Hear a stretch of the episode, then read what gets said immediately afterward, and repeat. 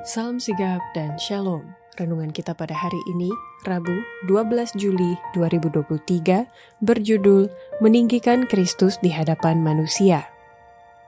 Ayat intinya terdapat di dalam Filipi 1 ayat 18. Tetapi tidak mengapa, sebab bagaimanapun juga Kristus diberitakan baik dengan maksud palsu maupun dengan jujur. Tentang hal itu aku bersuka cita dan aku akan tetap bersuka cita.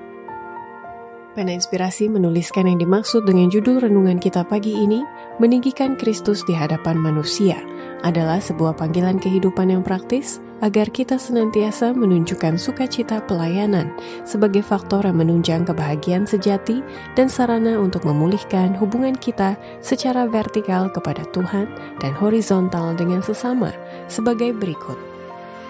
Pertama, Cara setiap orang agar bisa meninggikan Kristus di hadapan manusia adalah pergi dari rumah ke rumah, menolong di mana diperlukan pertolongan, dan kalau ada kesempatan, menceritakan soal salib, pekerjaan, dan pengorbanan Kristus. Biarlah para pekerja ini pergi dari rumah ke rumah, menolong di mana diperlukan pertolongan, dan kalau ada kesempatan, menceritakan soal salib. Kristus seharusnya menjadi ayat inti mereka tidak perlu mempertahankan pelajaran doktrin. Biarlah mereka berbicara tentang pekerjaan dan pengorbanan Kristus. Biarlah mereka meninggikan kebenarannya dan menyatakan kemurniannya dalam hidup mereka. Kedua, cara setiap orang agar bisa meninggikan Kristus di hadapan manusia adalah memperkenalkan tabiat dan roh Kristus kepada dunia ini, serta mengalirkan minyak kudus ke dalam hati manusia sebagai saluran berkat dan kebahagiaan. Tidak ada yang sangat didambakan Kristus selain dari manusia yang akan memperkenalkan tabiat dan roh Kristus kepada dunia ini. Tidak ada yang sangat dibutuhkan dunia selain dari pernyataan kasih juru selamat melalui manusia. Seluruh surga menantikan saluran-saluran untuk mengalirkan minyak kudus ke dalam hati manusia sebagai saluran berkat dan kebahagiaan. Ketiga, cara setiap orang agar bisa meninggikan Kristus di hadapan manusia adalah bersekutu dengan Allah agar terpancar tabiatnya dalam kehidupan kita sehari-hari, atau kita harus menghidupkan suatu kehidupan ganda, yakni kehidupan yang bijaksana dan giat bekerja bagi Yesus. Persekutuan dengan Allah akan memuliakan tabiat dan kehidupan. Orang-orang akan mengenal kita sebagaimana murid-murid yang pertama itu, bahwa kita pernah bersama-sama dengan Yesus.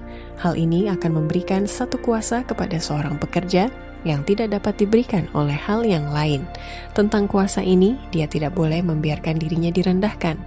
Kita harus menghidupkan suatu kehidupan ganda, kehidupan yang bijaksana dan giat, dan doa dalam hati serta kerja yang tekun. Keempat, cara setiap orang agar bisa meninggikan Kristus di hadapan manusia adalah menghidupkan suatu kehidupan kekudusan sehingga kehidupan kita tetap murni dan tidak menyeleweng di tengah yang tidak mentaati hukum Allah. Henok menghadapi penggodaan-penggodaan sama seperti kita. Dia dikelilingi oleh masyarakat yang tidak lebih bersahabat terhadap kebenaran dibandingkan dengan yang mengelilingi kita.